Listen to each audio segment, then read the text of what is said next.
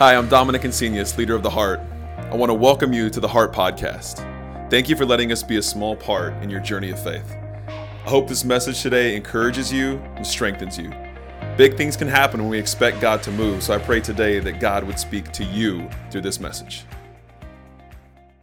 As you see, we're in a new message series called Heroine. And so, what we've been doing is we've been taking some time. Each year, we do a message series called At the Movies. And so, for this message series, what we wanted to do is we wanted to look at strong female characters or actresses and to look at the lessons that we see in the movies and how they relate to us in our life. So, guys, we did Denzel last year, so we're not leaving you out. Um, but this message series has been so much fun. Um, last week, we watched and looked at A League of Their Own and we talked through why it's not the critics who count in our lives. And so this week, I'm going to be inviting our dear friend Candace up. She's going to share with us today, and I'm excited to hear from her. I'm excited for you to hear from her as well. So why don't we bring her up?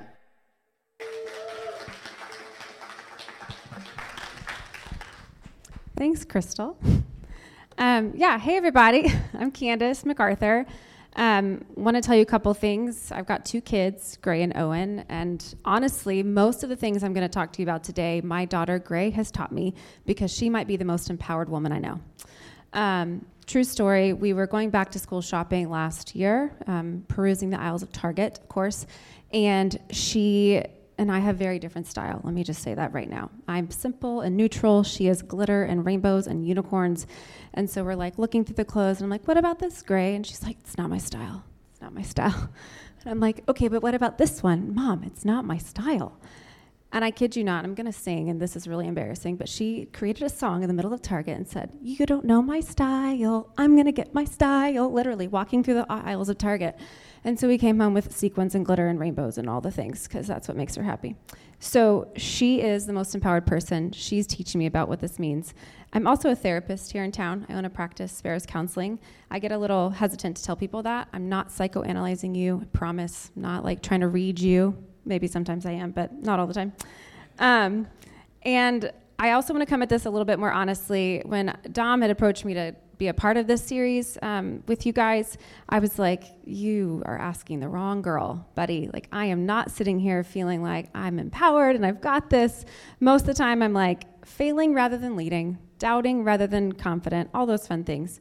Um, so, I want to tell you, I'm not coming to you as an expert today. I'm really coming at this like, hey, let's take this journey together and we'll see where we go.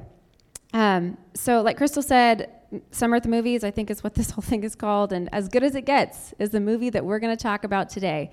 Um, I think this movie's like 20 years old. Maybe.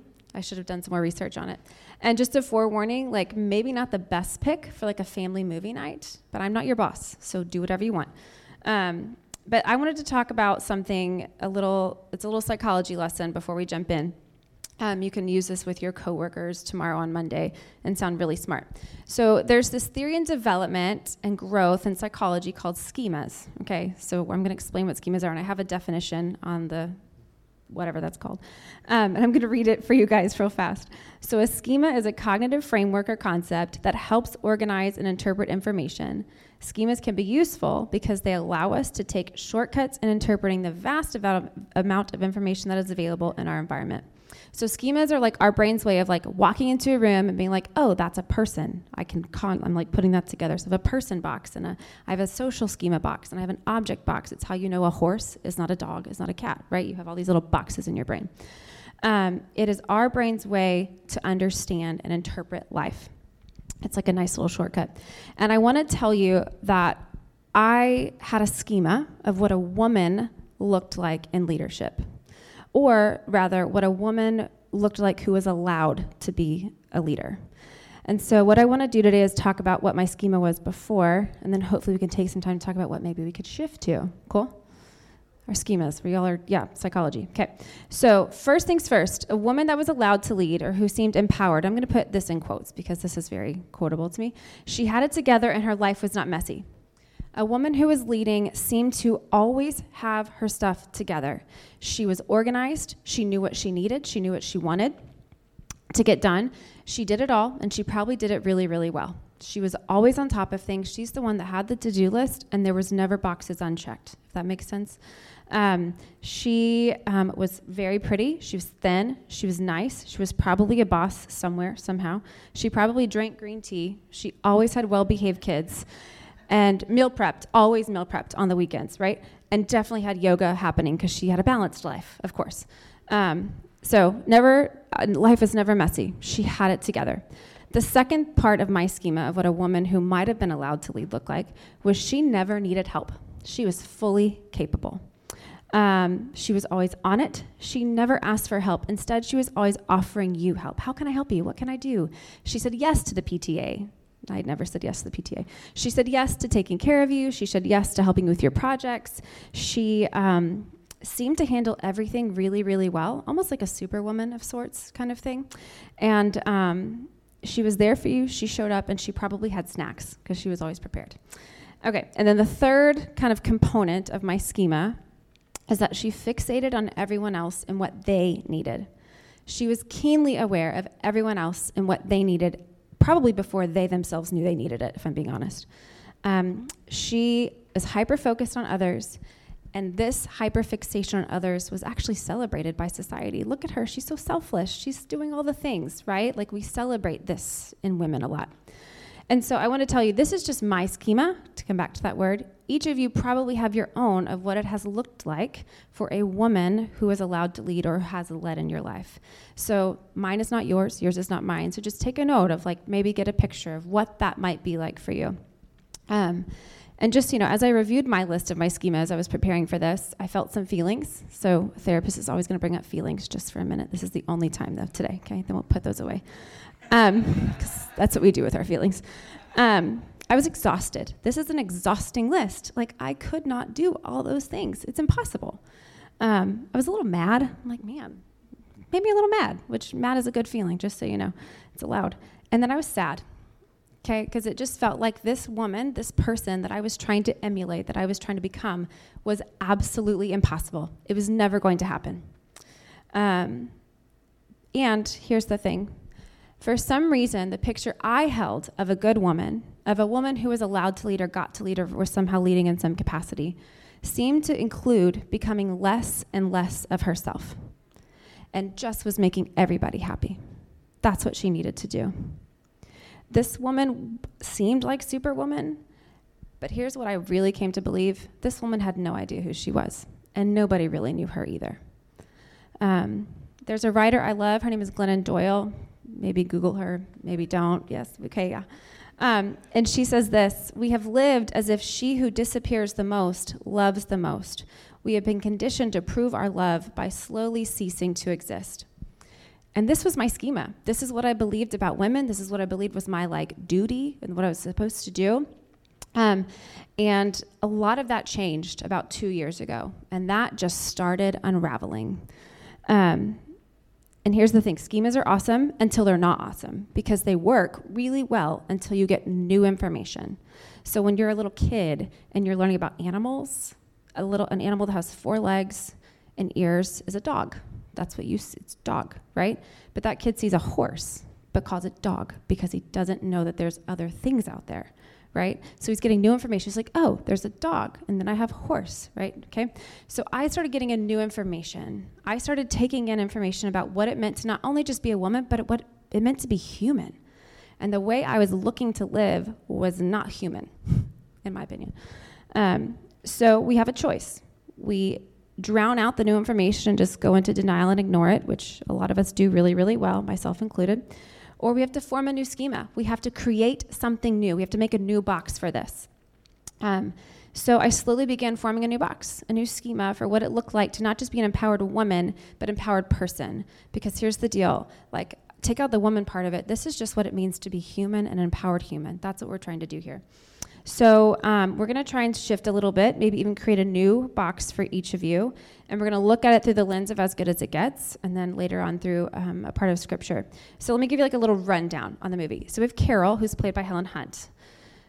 She is the leading lady of this movie. And honestly, the beginning of the movie, she would check probably every box of my original schema. This woman is like 100% locked in on her son and his health, and that's like all she cares about. That's what she's doing. Um, she um, takes care of business. She seems like superwoman. She really has no idea who she is and has no space or time to figure that out because she's too busy with everything else. Um, and her mother is constantly like, let me help you, let me help you. And she just pushes it away. I got it, I got it. And I, I could probably do it better than you, right? So she's got it. Carol gives up everything for the sake of her kid to a point where she completely loses herself. And like I said earlier, I think sometimes the mark of a hero or a heroine or someone who's in leadership is um, that we just become selfless and they sacrifice everything. That to be good, we have to be worth something, to be allowed to lead, we have to completely lose ourselves in the process. And we see this happening with Carol. We see this happen. We don't know who she is. We know that she's a mom. We know that she has a sick kid. We know she's a waitress for a really long time. That's about the extent that we know about her. So what happens? So Carol Helen Hunt meets Melvin, Jack Nicholson. Um, he's, a good one. Um, and I don't know how to describe Melvin. Um, grumpy, very, very grumpy, very mean. Um, he struggles with OCD, and so his way to manage it is to just put up all these rules and rigid things and consistency and all that, right? And so these two people collide in a restaurant where Carol's the waitress and Melvin gets his breakfast at the same table every morning at the same time, every day. And um, as we see this relationship unfold, what we see in Carol is she starts to shift. She goes through a change. She transforms. We see her start to come out of hiding from behind her son's story, from behind her son's illness. We see her start to receive help from others. She actually receives, it's a long story, go watch the movie, but receives money in some capacity to help pay for the bills. We see her relating to people more directly and honestly. Uh, half the time I was like, Carol, you are kind of mean, but it's fine. Um, and we see her life get pretty messy, and she allowed for it. And that's what's really cool. So we are going to see the shift. And what I want to say is that when her empowerment took place, it was not when she was hiding behind her son's story. Her empowerment took place when she stepped into her own life, when she received help, and she began practicing honesty. So, here's what we're going to do. We're going to start to create our own our new schema, okay? There's three things that I think we can do to create a different relationship towards leadership and empowerment. Okay, the first thing Carol does is she practices honesty. Um, so, to move to a place of empowerment, we get to practice honesty. Um, we see Carol become more and more honest with Melvin over time. She shares about her son, she talks about his illnesses, all that kind of stuff. We see her talk about her inability to keep up with it all. She quits going to work at some point, and, and, and she lets people know that. Um, instead of hiding and keeping her mess as closed off from others as possible, she starts to open herself up as she is. I'm a mess. I don't know what I'm doing. I can't make it, right? Um, honesty became the hallmark and one of the ways she started to live into her story. And we, she emerged not just as her son's mother, but as Carol. Carol started taking shape at this point. Um, there's a story told in three of the four gospels, and I just want to be honest. I have a complicated relationship with the Bible, and so when I open it up, it's like, oof, how do I do this? But these are the stories, recorded stories of Jesus and what he did and what he was like. And so we're going to talk briefly about a story that's in three of the four gospels. Um, it's about a woman, and she had been bleeding for 12 years. She was really sick and was really desperate to get help and couldn't get help. Nobody could help her um, she was not okay. And in this moment of desperation, there's like this big crowd, and she's like, if I could just touch Jesus, he might help. So she like, I don't know what she does, but she like crawls under and like touches his rope. That's all she does. And um, apparently she's healed. She stops bleeding right away. And what happens though, the crazy thing is Jesus is like, somebody touched me. Like he knew that in the midst of this crowd, somebody reached out for me. And he's like, who wasn't? And he's looking for her. And I think she had this moment of like, do I tell him it was me? Do I come forward and say, I was the one, right? Do I come out honestly? And she does this. She steps out from behind the shame of being sick and, and struggling for so long, from behind managing her pain, and comes forward. And we see this in Luke 8. This is the response um, from Jesus. Luke 8, 47 through 48, yeah. When the woman realized that she couldn't remain hidden, she knelt trembling before him in front of all the people. She blurted out her story, why she touched him, and how at the same moment she was healed.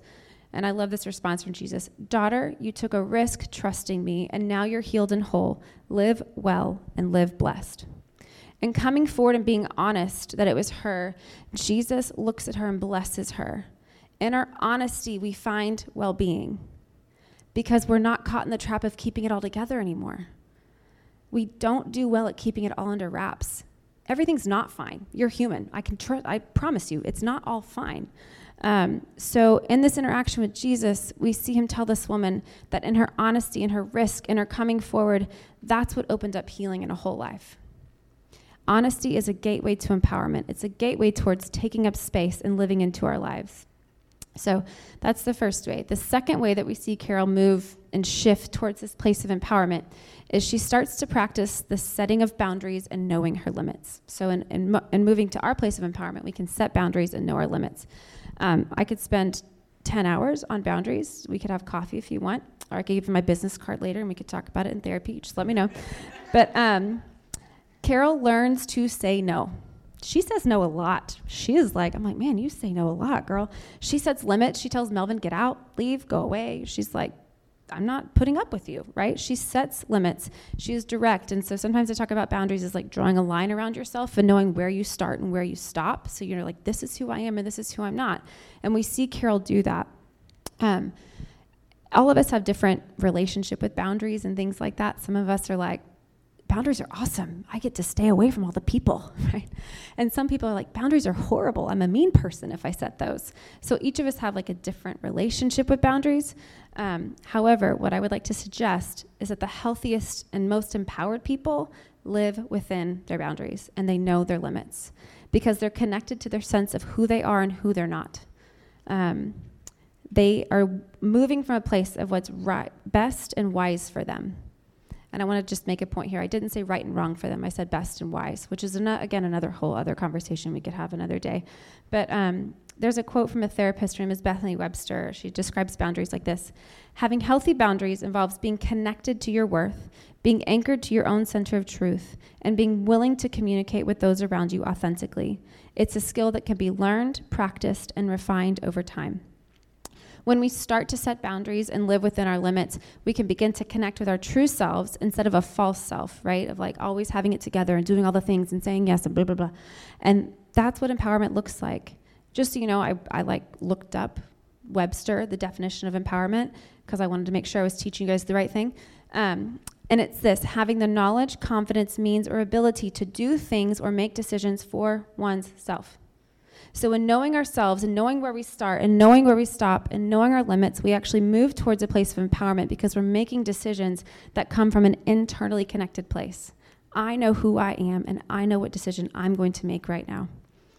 Okay, so the third way, the third kind of movement we're going to make, what we see happening in Carol's life, um, in her taking a place of empowerment, she begins to own her story. And what's the beautiful thing that happens there is she then invites other people to do the same thing. So if you've seen the movie, like the most quintessential line of the movie, maybe you could say it with me in a minute. I'd be really excited if you could. This would be wonderful. Um, they're sitting at dinner. Carol says, Melvin, pay me a compliment. Tell me something good about myself, about me. And sh- he like fumbles for a minute and then he says this famous line, You make me want to be a better man. I saw some of you mumble. It's good, good. Okay. First off, wow, that's really nice. That's like the best compliment ever, right? All the women are like, Yes, that's right. Um, but here's the thing we actually see this play out. Like melvin was not nice right? But he like starts taking care of his neighbor's dog and he starts um, he puts bacon in his pockets to take care of the dog. It's a whole thing. Um, he talks about how he didn't want to take medication to manage his ocd at the beginning of the story um, but he starts to take it again to manage his health. Um, and guys, this is what empowerment is about. This is why empowerment is so crucial, not just for women, but for humans. Because when we shift to a posture of empowerment, it eventually empowers other people to do the same thing.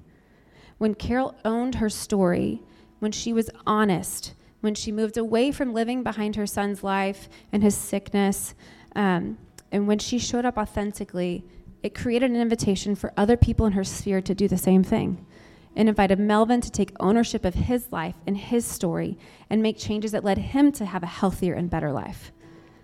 I'm sure you've heard the phrase, and I hate this phrase as a therapist, so just like don't repeat this ever, but hurt people hurt people. It's really like, just don't say that. Um, but I'm going to give you a new one today. Empowered people empower people.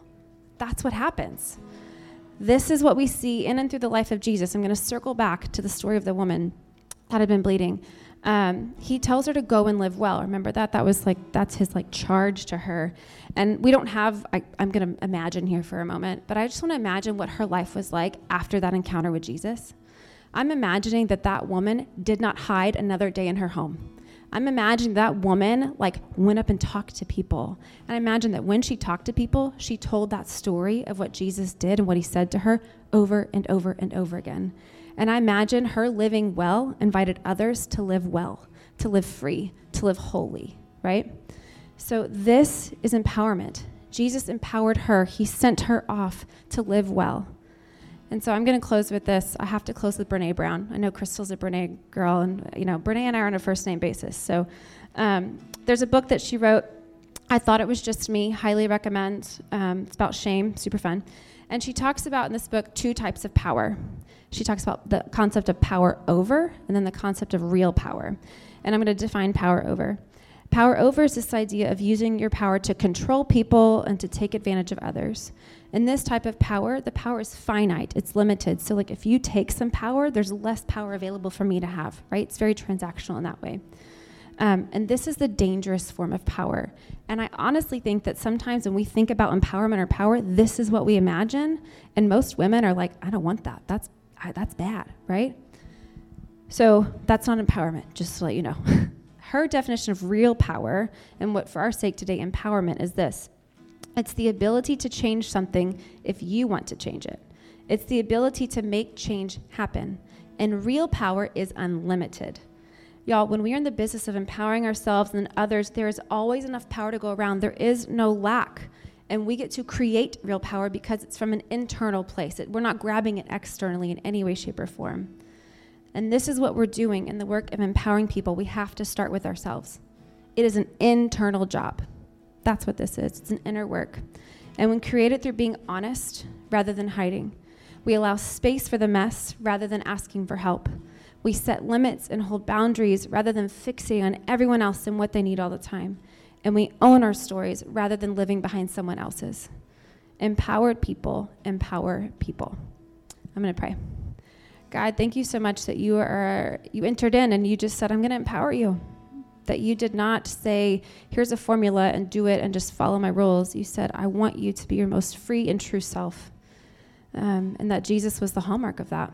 So I just ask that we would all know what that means in our lives today. Show us a step we could take in this process of owning our true selves, owning our stories, living honestly, and not hiding. In your name I pray. Amen. Thanks for listening to the Heart Podcast. At the Heart, our mission and goal is to connect people to the heart of God.